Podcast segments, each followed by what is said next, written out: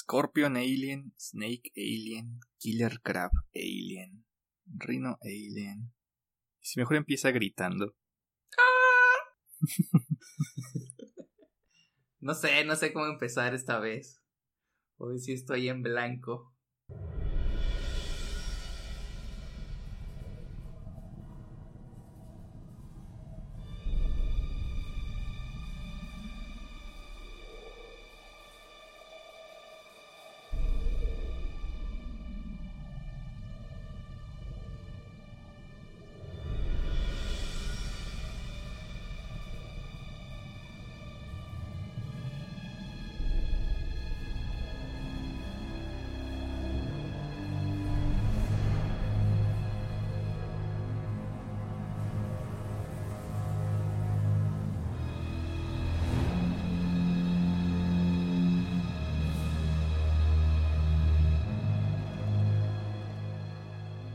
Alien contra Depredador es una película de ciencia ficción dirigida por Paul W. S. Anderson, producida por 20th Century Fox y estrenada en 2004.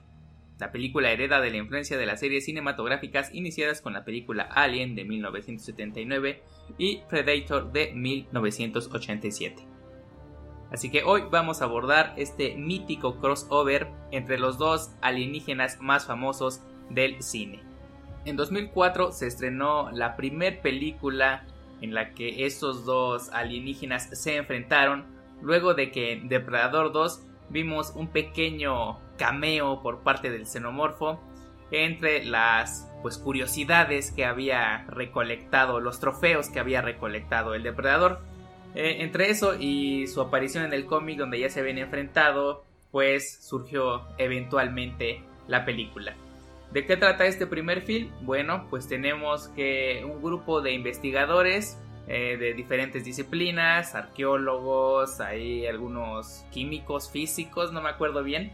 Pero bueno, el chiste es que un empresario importante reúne un grupo de científicos para ir a la Antártica a buscar una extraña emisión de energía que apareció registrada en uno de sus satélites. Entonces todos estos investigadores se embarcan en un viaje para ver qué pasó y pues llegan ahí a un antiguo pueblo pesquero que ya había quedado abandonado y encuentran una extraña gruta, una extraña perforación en el hielo que nadie sabe quién la hizo porque era muy perfecta, había aparecido de un día para otro y parece que había sido hecha por un rayo o una especie de láser venido desde el espacio. No le toman mucha importancia y bueno, se adentran al interior de las profundidades de la Tierra y encuentran lo que parece ser una pirámide.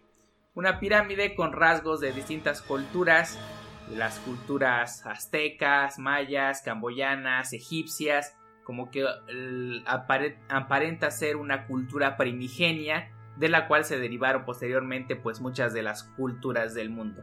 Eh, entran a investigar para ver de qué se trata, qué eran esos hallazgos, por qué hay una pirámide ahí en la Antártida tan antigua y pues tan bien hecha, ¿no? Que es un, misterio para la ciencia. Pero al ir eh, pues recorriendo esta pirámide van encontrando pues algunas cosas medio extrañas que eventualmente los llevan a caer en cuenta de que esa pirámide es como una especie de trampa como una especie de origen para alguna clase de juego de reto y ahí es donde vemos la aparición de los depredadores quienes parece que usaban esta pirámide y muchas otras que construyeron en la tierra como el lugar para dar nacimiento a su principal y mayor presa que es el xenomorfo. Eh, según los investigadores, según el arqueólogo que va en el equipo, pues las culturas primigenias de la humanidad recibieron sus conocimientos por parte de los depredadores a quienes adoraban como dioses.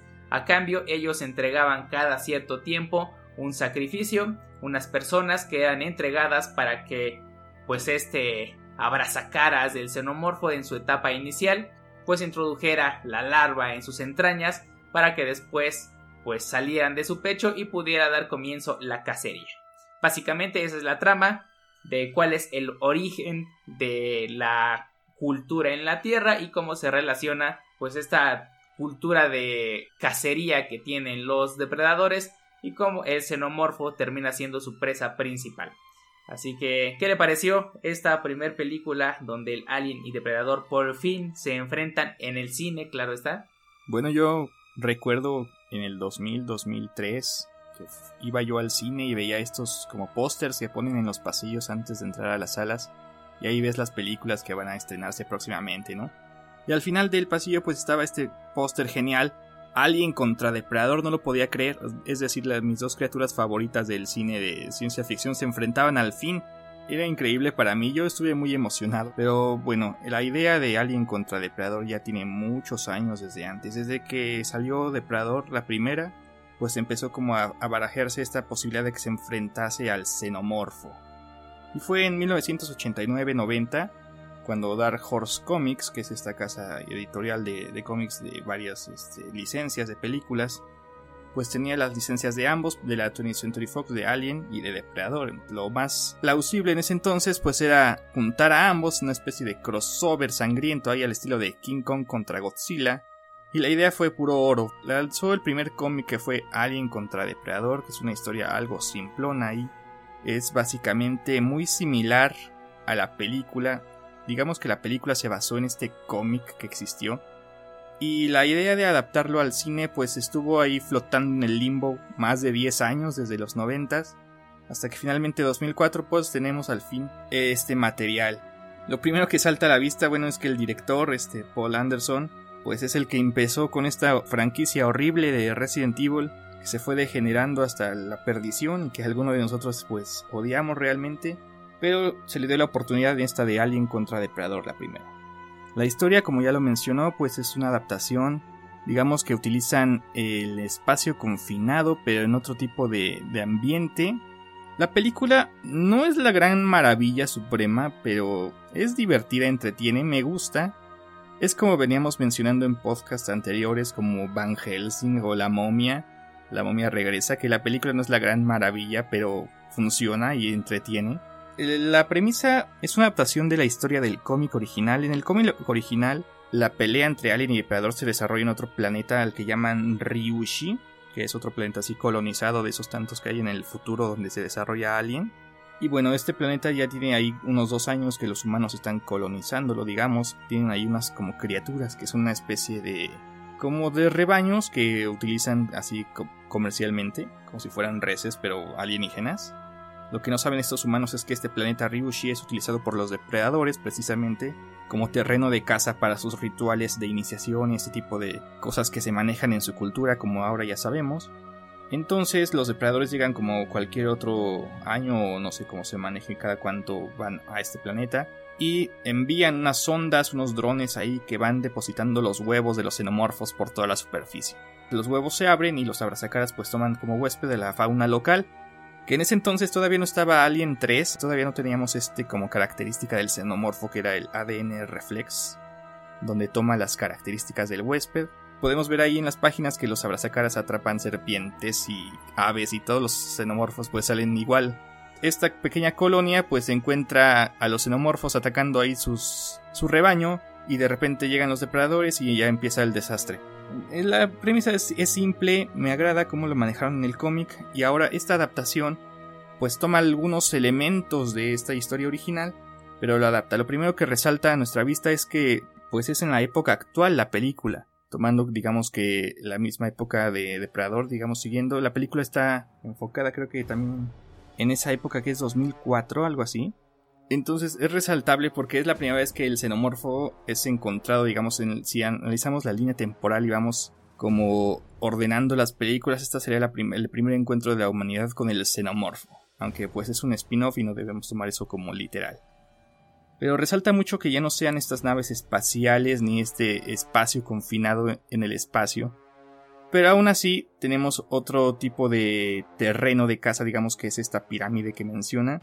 Es interesante ver cómo se desarrolla, me gusta cómo empieza la película. A veces es, es divertido dejarse llevar por la aventura y la expedición esta que van armando ahí con los científicos y el equipo que van juntando, que lo junta este Wayland, que si bien recordamos en Aliens, pues la esta empresa o corporación que maneja todas estas colonias pues es Wayland Yutani, aquí presenciamos digamos que una primera mitad de esa compañía, que es Wayland, y su fundador que es este Charles Bishop Weyland, que pues es Lance Henriksen, una referencia inmediata a Aliens como Bishop, que también fue ahí este, este personaje, también sale en Alien 3.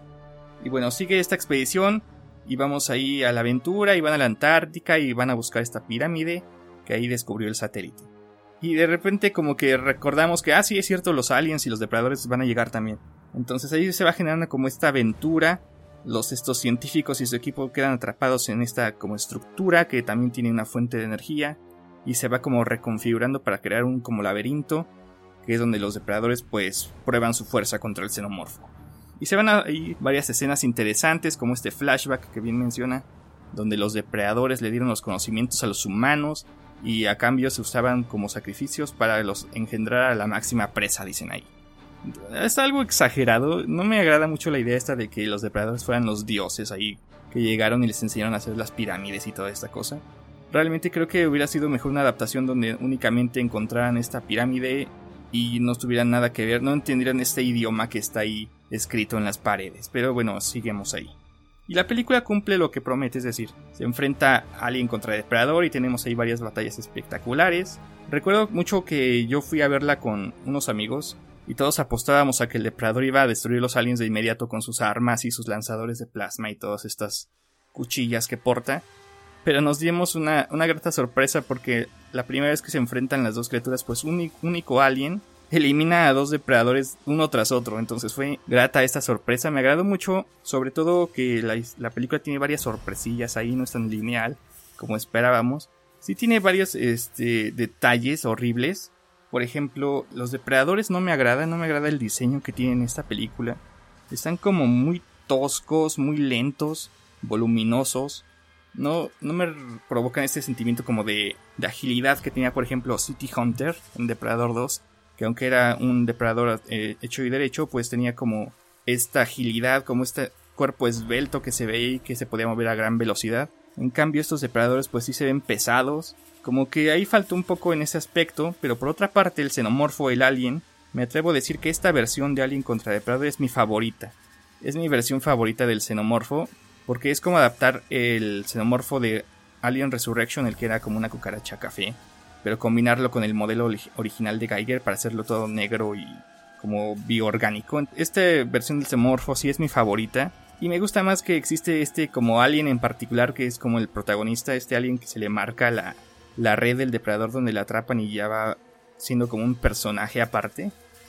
Y al final también tenemos esta, el encuentro con la reina, que es una combinación digamos con imágenes generadas por computadora, marionetas y miniaturas. Entonces yo creo que la película funciona para entretener, no es así como que, ay, la gran maravilla, pero sí, sí me gusta la película, pero no es tan buena. ¿Usted qué opina de, por ejemplo, del diseño de las criaturas? Bueno, ahora que menciona lo del depredador pesado, no había caído en cuenta, pero sí es, muy cierto, no, no, se ve tan ágil, se ve más tosco, más, más pesado, es la mejor descripción. Aunque creo que funciona que sea así para un espacio cerrado que se va reconfigurando como es esta pirámide mientras que un depredador con mayor agilidad está pues se ve, mejor incluso en pantalla en un entorno tanto urbano como en la jungla que fueron las primeras dos películas. Creo que aquí no necesita ser tan ágil porque tampoco tiene los espacios para explotar tanto esta característica. Entonces si bien es más pesado si bien es más lento más tosco creo que por el lugar en el que se desarrolla la historia no es gran problema en cuanto a los aliens, al xenomorfo, me gusta mucho el diseño, sí también es de mis favoritos de todas las películas en donde ha aparecido. Es como una versión mejorada con la tecnología pues del 2004 del primer Alien, ¿no? O sea, ya no es el tipo vestido en el traje, pero tampoco es este CGI horrible de Alien 3. Es como es como una recopilación de todos los aliens que hemos visto antes, como que todos incorporan ya este último xenomorfo como definitivo. Y también me agrada mucho que es este tanto animatrónicos como marionetas, como trajes, como CGI. Entonces es una buena combinación, creo que está bien balanceado. Sí, sí, es, es exactamente, me parece muy bien, tanto en el diseño como en el resultado final en pantalla. Me gusta mucho cómo se ve. Esa agilidad que presenta, esas características que a lo mejor en las demás películas fuimos viendo de a poquito en los demás. Entonces creo que al menos el sonomorfo cumple bastante bien en esta primera película. Ahora en cuanto a la historia, sí es una historia palomera, una historia para no profundizar demasiado, tiene muchos excesos, es cierto, lo de las culturas antiguas y que los depredadores trajeron los conocimientos sí se me hace pues demasiado descabellado, ¿no?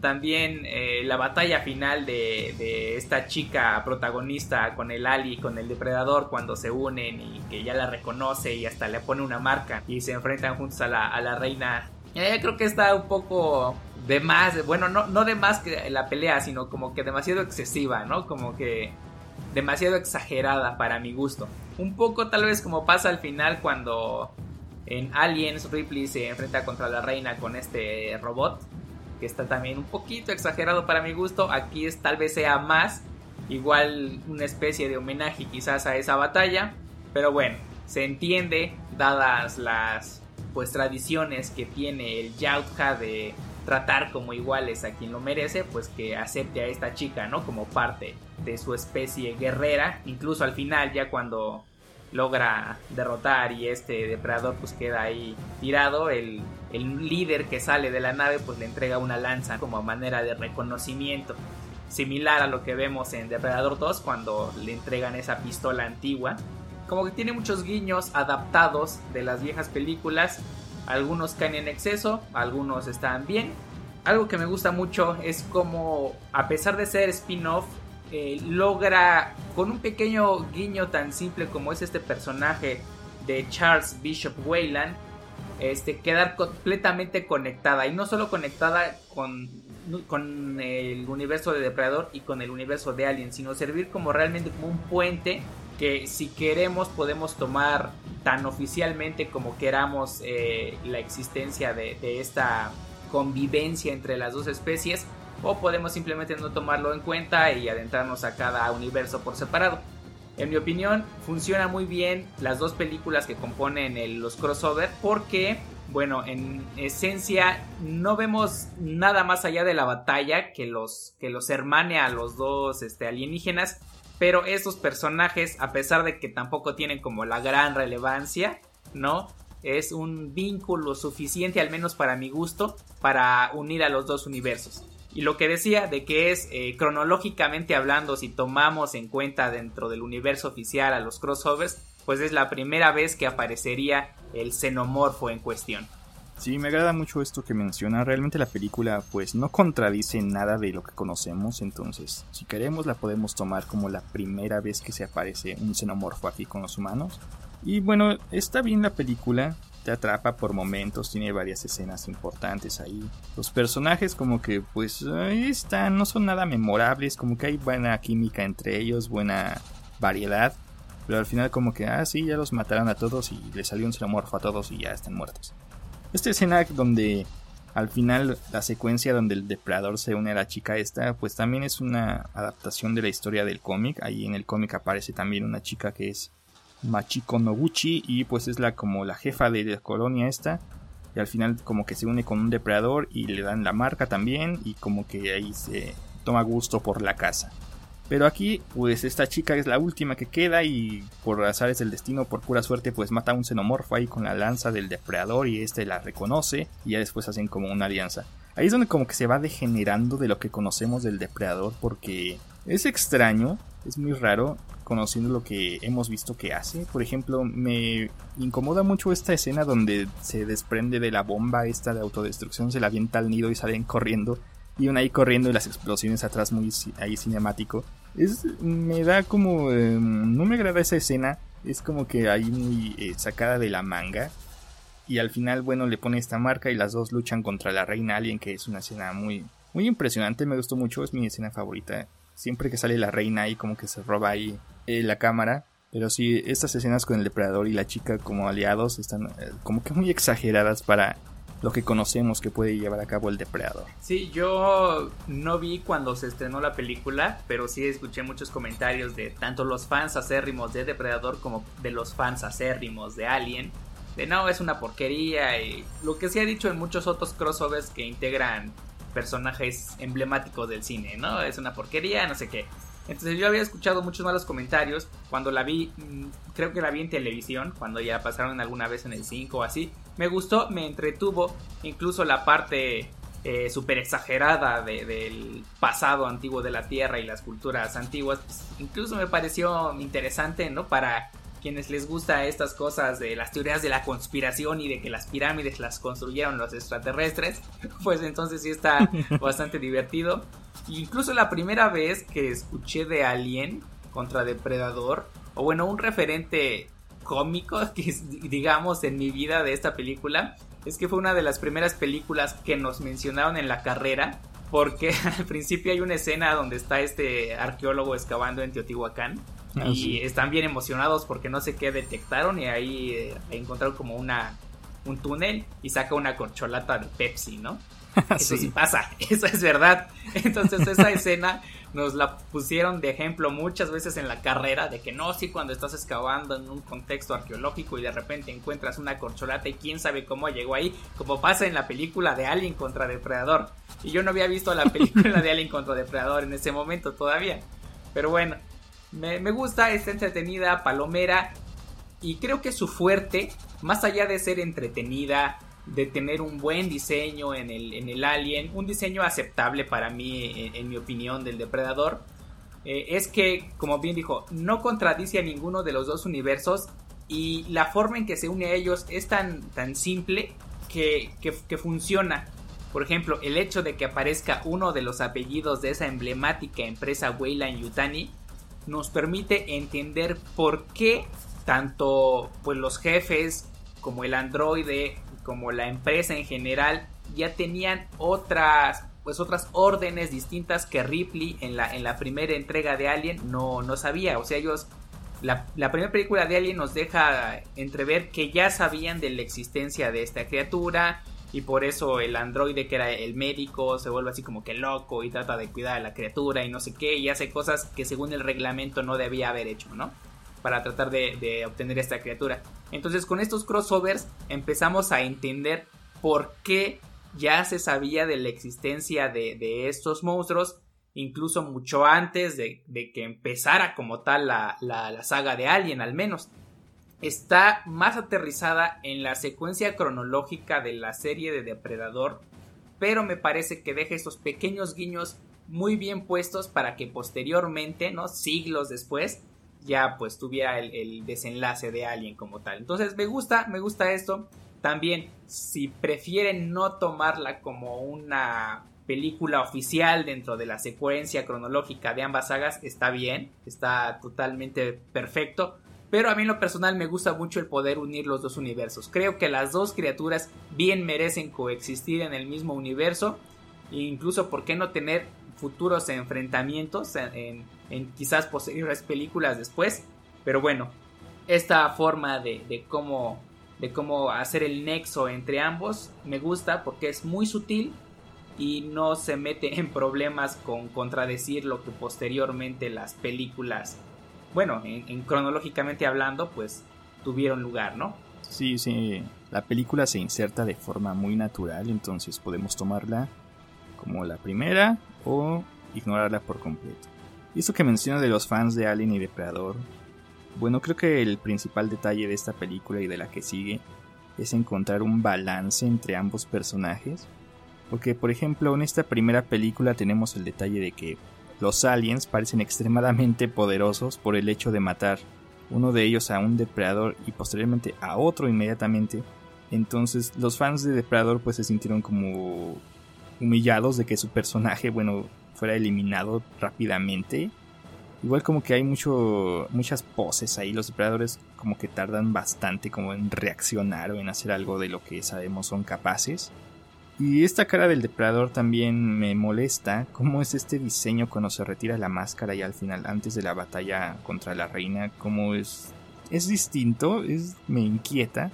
Es un diseño un poco diferente a lo que estamos acostumbrados y sí te toma por sorpresa.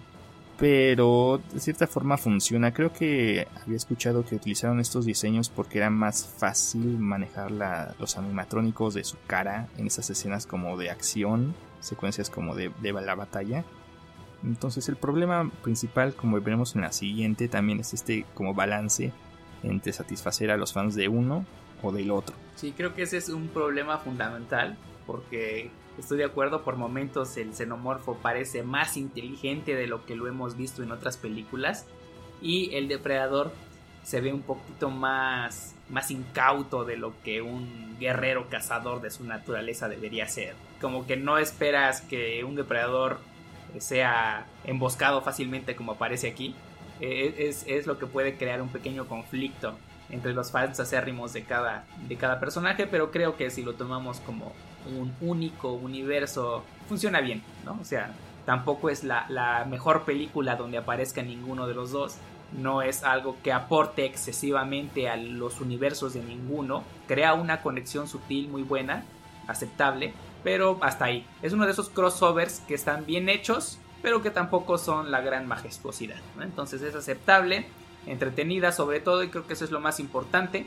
Y bueno, ya dependerá de si son eh, fans o del depredador o del xenomorfo, pues su, si les gusta o si no les gusta, entonces ya eso va un poco más a cada quien, al gusto personal de cada quien. Después de este primer crossover entre el alien y el depredador, llega para 2007 la segunda película Alien contra Depredador 2 Requiem, que ese es el nombre oficial. Aquí creo que solo se conoció como Alien contra Depredador 2, no recuerdo algún otro nombre. Creo que el oficial es Aliens contra Depredador Requiem. Ok, bueno, pues ese es el nombre oficial. ¿De qué trata esta película? Al final de la primera entrega donde ambos se enfrentan, vemos ya a este depredador que es el único que sobrevivió ser llevado por los de su especie en la nave y ya pues en el camino de regreso a su planeta vemos cómo sale este pequeño xenomorfo del pecho del depredador y hasta ahí se termina la primera película. La segunda retoma ese final y da eh, como inicio pues esta misma nave en donde el xenomorfo empieza a atacar a los depredadores y termina por estrellarse de vuelta en la Tierra. Eh, y bueno, quedan libres eh, estos xenomorfos en la Tierra de nuevo, se ocultan por ahí en las coladeras, en las cloacas de una ciudad, me parece que es en California, no recuerdo bien en dónde estaban. El chiste es que es, es, un pueblito, no es una ciudad como en Depredador 2, por ejemplo, no es un pueblito ahí entre cerca del bosque y bueno empiezan a causar una serie de, de, asesinatos ahí los los eh, xenomorfos pero los depredadores pues también llegan ahí a tratar de, de cazarlo y bueno, esta película tiene como que dos, como que son tres películas, en mi opinión son como tres películas, ¿no? Porque tenemos a unos policías ahí que están en sus ondas, la película de adolescentes que también están en sus ondas y la de estos monstruos enfrentándose. Como que ninguno se conjuga de manera natural. Yo los veo como que tres historias muy separadas que de repente en algún momento pues terminan desarrollándose al mismo tiempo, pero no me gusta este aspecto porque sí está, está muy, muy desigual cada elemento. Eh, y no sé si sea por la versión pirata que bajé de internet, pero estaba extremadamente oscura la película. Pues muchas escenas no se veían bien. A mí me gustó. En general no me gustó la película. Solo, hay un elemento rescatable y creo que no puedo opinar nada más dado o la baja calidad de la película que descargué y vi o que de plano estaba muy mal hecha en cuanto a dirección de cámara y luz y que había escenas extremadamente oscuras. No sé qué le parece a usted. Bueno, como bien menciona al final de Alien contra Depredador, la primera, tenemos esta escena donde ya se llevan al depredador, lo suben a la nave y como que lo ponen ahí como en un altar y creemos que acabó la aventura, pero no sale este revienta pechos del depredador y ahí abre sus mandibulitas y ya se acaba ahí. Nos queda como el cliffhanger de qué va a pasar ahora. Y bueno, tuvieron que pasar varios años para saber que se estrenaba Alien contra Depredador 2. Yo desde que vi el tráiler pues sentí como este sentimiento de premonición, de horror, de que este iba a ser un completo desastre. Pero bueno, la película, como bien, bien menciona, es muy mala, está mal hecha, los ángulos de cámara, la iluminación está muy mal. No se entiende en muchas escenas de las batallas qué está pasando. Y si como bien menciona la historia es como un eh, pegar tres tramas y esperar que sigan. La película no me gusta. Recuerdo muy bien que la fui a ver al cine porque yo estaba solo en la sala, entonces nadie más la fue a ver ese día. El atractivo principal pues era precisamente esta criatura que salía al final de la primera película, queríamos ver ya que apareciera en pantalla grande por fin.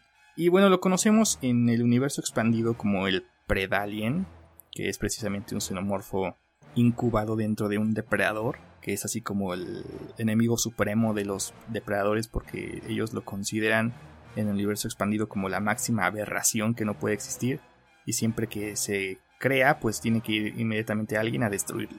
El Predalien ha tenido muchos diseños diferentes, igual que el xenomorfo original a lo largo de los años en los cómics donde ha aparecido o en los videojuegos también es un personaje recurrente. Y pues su diseño en esta película está bien, creo que es el principal atractivo del film, el Predalien. Ahí lo mencionan que es varias veces que es un híbrido, pero es en realidad pues el resultado de este abrazacaras que inoculó al depredador en la pirámide. Y la película no sé si realmente sea una secuela de la primera porque está extraño el inicio también todo es muy distinto. Vemos esta nave que está como yendo ahí por Saturno y de repente lanza una como sonda y ahí van los depredadores y ahí se cuela este Predalien y mientras están ahí limpiando sus trofeos pues los ataca, los mata y su pequeña sonda eh, se estrella en este pueblo que es como Raccoon City versión chafa que está ahí en medio del bosque y las montañas. En Colorado, dice aquí. Sí, bueno, eso no importa realmente. Y no sé, como que me da este sentimiento de que no es directamente una secuela, como que es distinta. Pero bueno, los aliens se estrellan ahí en la ciudad y empiezan a hacer como eh, un ataque a los humanos y van desapareciendo y se crea este como pequeño misterio, pero que no llega a enganchar porque ya sabemos qué está pasando. Esta película utiliza el diseño del xenomorfo de Aliens, que es esta versión de James Cameron donde eh, la criatura pierde el domo en la cabeza y tiene esta como hendiduras a lo largo del cráneo. Entonces el diseño no creo que funcione ya muy bien para este entonces, sobre todo después de haber visto el xenomorfo anterior, que era casi perfecto. Eh, la dirección no me gusta, la iluminación es horrible, la historia apesta, los personajes son odiosos todos, odio a todos, qué bueno que se mueren todos. Y realmente no recuerdo a ninguno ahí como sobresaliente. Están como estos policías que menciona, los adolescentes ahí en sus cosas clichés de horror y hay un tipo que es como el héroe y que es un convicto algo así y regresa a su pueblo y empieza a ayudar a todos, ¿no? Y también hay como otra familia ahí que la mujer es un soldado y regresa o algo así. Pero en realidad todos son como de cartón y no importa y al final los matan a todos, casi a todos, porque siempre hay alguien que tiene que sobrevivir. Después creo que el segundo atractivo de la película después del Predalien es este nuevo diseño del depredador. El diseño del depredador sí me gusta mucho, creo que mejoró bastante de los toscos depredadores de la primera y sobre todo me agrada mucho su rostro que es como City Hunter pero ya antiguo, anciano y tiene como cicatrices y le falta una mandíbula y todo esto. Y me gusta mucho esta escena donde muestran como un planeta ahí con lava, donde está este depredador como en su trono y tiene muchos trofeos y armas y máscaras. Y le llega como esta información de que pues existe este predalien y tiene que ir a investigar. Y se equipa todas sus armas y todo esto. Entonces, el depredador sí me gusta mucho. Me agrada que tenga un cambio como de rol ligeramente, porque este depredador no es así. Aparte de ser como un cazador ya veterano y así todo supremo, como que su trabajo es ir a limpiar como toda esta evidencia de los xenomorfos para que los humanos no los encuentren. Entonces su principal misión pues va a la Tierra, encuentra esta nave estrellada de los otros depredadores y utiliza su un líquido todo extraño neón ahí para desintegrar todas las evidencias, ¿no? Y destruye la nave con una bomba y luego va a, tras el Predalien. Entonces, este depredador sí me agrada, pero tiene un detalle muy, muy molesto. Creo que tiene bipolaridad o algo así, porque de pronto hace las cosas bien y en un segundo después se enoja y mata a todos. Tampoco es muy consistente con su rol, porque para ser un limpiador que supuestamente está encubierto, que usa su camuflaje y todo esto para limpiar las huellas y todo esto, y en la otra escena mata a este policía que encuentra ahí en los bosques y lo despelleja y lo cuelga y todo se lo descubre, ¿no? O va en los túneles esta escena donde está todo oscuro y no se entiende y va arrojando estas como láseres que forman una red y se ve viendo el mapa y que va sellando y como llevando los xenomorfos a una trampa. Pero de repente sale el Predalien, lo avienta y activa este como guante que le da superpoderes, super fuerza y rompe la pared y sale por la calle y todos lo ven. O también cuando va a la, esta central eléctrica y están los xenomorfos y llega y destruye toda la central con sus rayos láser y se va a la luz, ¿no? Entonces, el depredador tampoco es muy consistente, me agrada su diseño. El diseño del Predalin también está bien. Y tenemos una como mini batalla final donde se enfrentan ya los dos monstruos, nada más como que chocan y se estrellan allí. Y al final los dos mueren en una explosión nuclear que lanza el, estos, como siempre, el ejército este para que todos pues se desaparezcan y mueran. Y al final también está esta escena como que conecta, intenta conectar, donde pues los militares, los sobrevivientes estos del pueblito, pues le lograron quitar un arma al depredador y lo llevan, que es una como pistola láser. Se lo quitan y se la llevan a una persona ahí que mencionan que es la Miss Yutani, que sería como la otra parte de Wayland y al final ya en el futuro pues es Wayland Yutani y ambos tienen como relaciones con el depredador de la tecnología y esto. Entonces la película está mal, no me gusta, no se entiende qué, está pasando, pero el diseño del depredador y del predalien creo que son rescatables. Creo que si eres muy fan ya de las dos criaturas, pues vale la pena verla por los efectos. También otra cosa que no me agrada es este como gore ya muy exageradísimo que tiene ahí. Como que ahí está un tanto de más. Pero si la película es mala y únicamente vale la pena por ver a los monstruos, ¿qué, qué opina usted? Sí, exactamente. Solo esos tres elementos valen la pena y ni siquiera se explotan como tal. Creo que esta película es una serie de retazos que toma elementos de todo lo que se ha visto antes y los une de manera horrible que no funciona. El Predalien me gusta, me gusta la idea, creo que están muy desperdiciadas sus habilidades porque si viene de un depredador debería tener no solo la fuerza y habilidad y agilidad del xenomorfo, sino también este como intelecto para la caza y las trampas que tiene el depredador. Creo que se desperdician sus habilidades, pero la idea es buena, me gusta. El depredador que viene a limpiar las cosas, como dijo, es una gran premisa mal explotada, pero me encantaría ver eh, una película de depredador centrada únicamente en un Yautja que tenga este trabajo ir a limpiar las cosas cuando salen mal y ni siquiera la autoinmolación que luego hacen los demás depredadores cuando ya ven todo perdido funciona. Es igual una gran historia que hubiera sido muy prometedora pero no se aterriza correctamente. Y al final el pequeño guiño de la señorita Yutani eh, con la tecnología que dice es que esta tecnología no es para la Tierra, entonces ya como que deja un pequeño pequeño, una pequeña ventana de que va a haber algo más a futuro y que se van a ir al espacio y entonces ya tenemos esta conjugación de Weyland Yutani y que ambos saben de la existencia del xenomorfo y probablemente quieran ir tras él, lo cual hace aún más coherente a Alien, la primera. ambas películas, eh, los crossovers, lo mejor que tienen es darle mayor sustento a la primera película de Alien, en cuanto a que ya hay un trasfondo de esta empresa que entendemos cómo y por qué surgió. Creo que ese es el mejor aporte que tienen y ya. Esta segunda película, como dice, en valores de producción es pésima, es mala en todos los aspectos. A mí no me gustó, hay escenas que no veía que pasaba, que no entendía. Por mucho que, que viéramos una, una pelea entre este Predalien y el depredador normal, pues no se podía disfrutar. La primer, el primer crossover es muy buena en, sus valores de producción, en los efectos, en todo, incluso aunque están igual en un espacio confinado y oscuro, se ve muy bien en todo momento, pese a las exageraciones que llegue a tener, pero esta segunda película no. O sea, es, mala en, en, todos los aspectos, excepto en esos pequeños detalles que ni siquiera se explotan al 100%. Eh, las historias de los personajes, pues sí creo que son los peores personajes de todas las películas en donde un alien o un depredador aparezcan. Ninguno tiene carisma, incluso los del primer crossover tenían pues ahí como sus momentos heroicos, sus aportes. Aquí ninguno, realmente ninguno es indispensable, solo son carne de cañón para que la historia tome lugar. Eh, ninguno es, es, digno de recordar siquiera. Creo que es la peor película de todas las sagas y la tomamos como un conjunto a, ambos universos, es la peor de todas.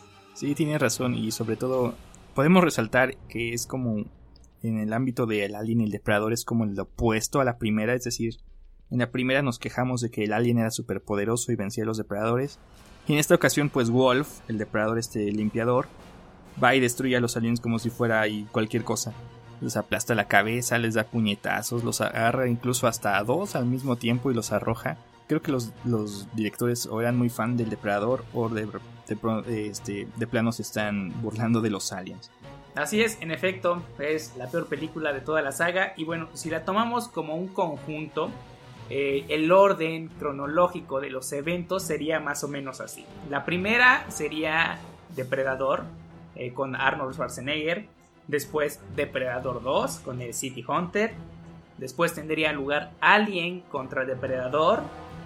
Después tendría lugar Aliens contra Depredador Requiem. Eh, después me parece que seguiría Depredadores. Posteriormente vendría Prometeo que es como la precuela oficial del universo Alien. Después vendría Alien, Aliens, Alien 3 y Alien 4. Faltaría ver en dónde se inserta Covenant, que está a días de estrenarse. Eh, pero supongo que debe venir después de Prometeo y antes de Alien 1. Sí, eso parece. Así que entonces tendríamos Depredador 1, Depredador 2, Alien contra Depredador 1, Alien contra Depredador 2, Depredadores, Prometeo, Covenant, Alien, Aliens, Alien 3, Alien 4. Ese sería el orden cronológico si conjuntamos ambos universos en una misma saga. Y bueno, además de las películas oficiales, como pasó con Depredador, el universo expandido pues hace de las suyas y nos entrega curiosos aportes como uno que circula por ahí por internet, en el que además de ver a estos dos alienígenas, vemos a uno de los superhéroes de DC Comics más emblemáticos de la historia, que es Batman. ¿Nos quiere platicar un poco de este corto? Bueno, el corto yo lo encontré un día y es este Batman Death End, se titula. Fue dirigido por Sandy Collora y bueno, él trabajó con Stan Winston en Depredador 2, un poco ahí en los arte conceptual y en las estas utilerías. Entonces decidió como sacar su propio film, fanfilm de la saga y tomó, bueno, el precepto de Alien contra Depredador, pero además le insertó eh, el superhéroe este Batman, que es como ya la única carta fuerte de esta casa de cómics que va decayendo cada año con sus películas horribles y demás. Bueno, Batman en los cómics ha enfrentado casi a todos los adversarios que conocemos y conoceremos, entonces sí ha enfrentado a Alien y a Depredador varias veces antes, las historias son buenas, creo que Batman tiene mucho potencial todavía, siempre lo ha tenido, es como uno de los personajes o superhéroes más importantes actualmente. Una buena idea, creo que se desarrolla muy bien, dura apenas que unos 10 minutos o menos.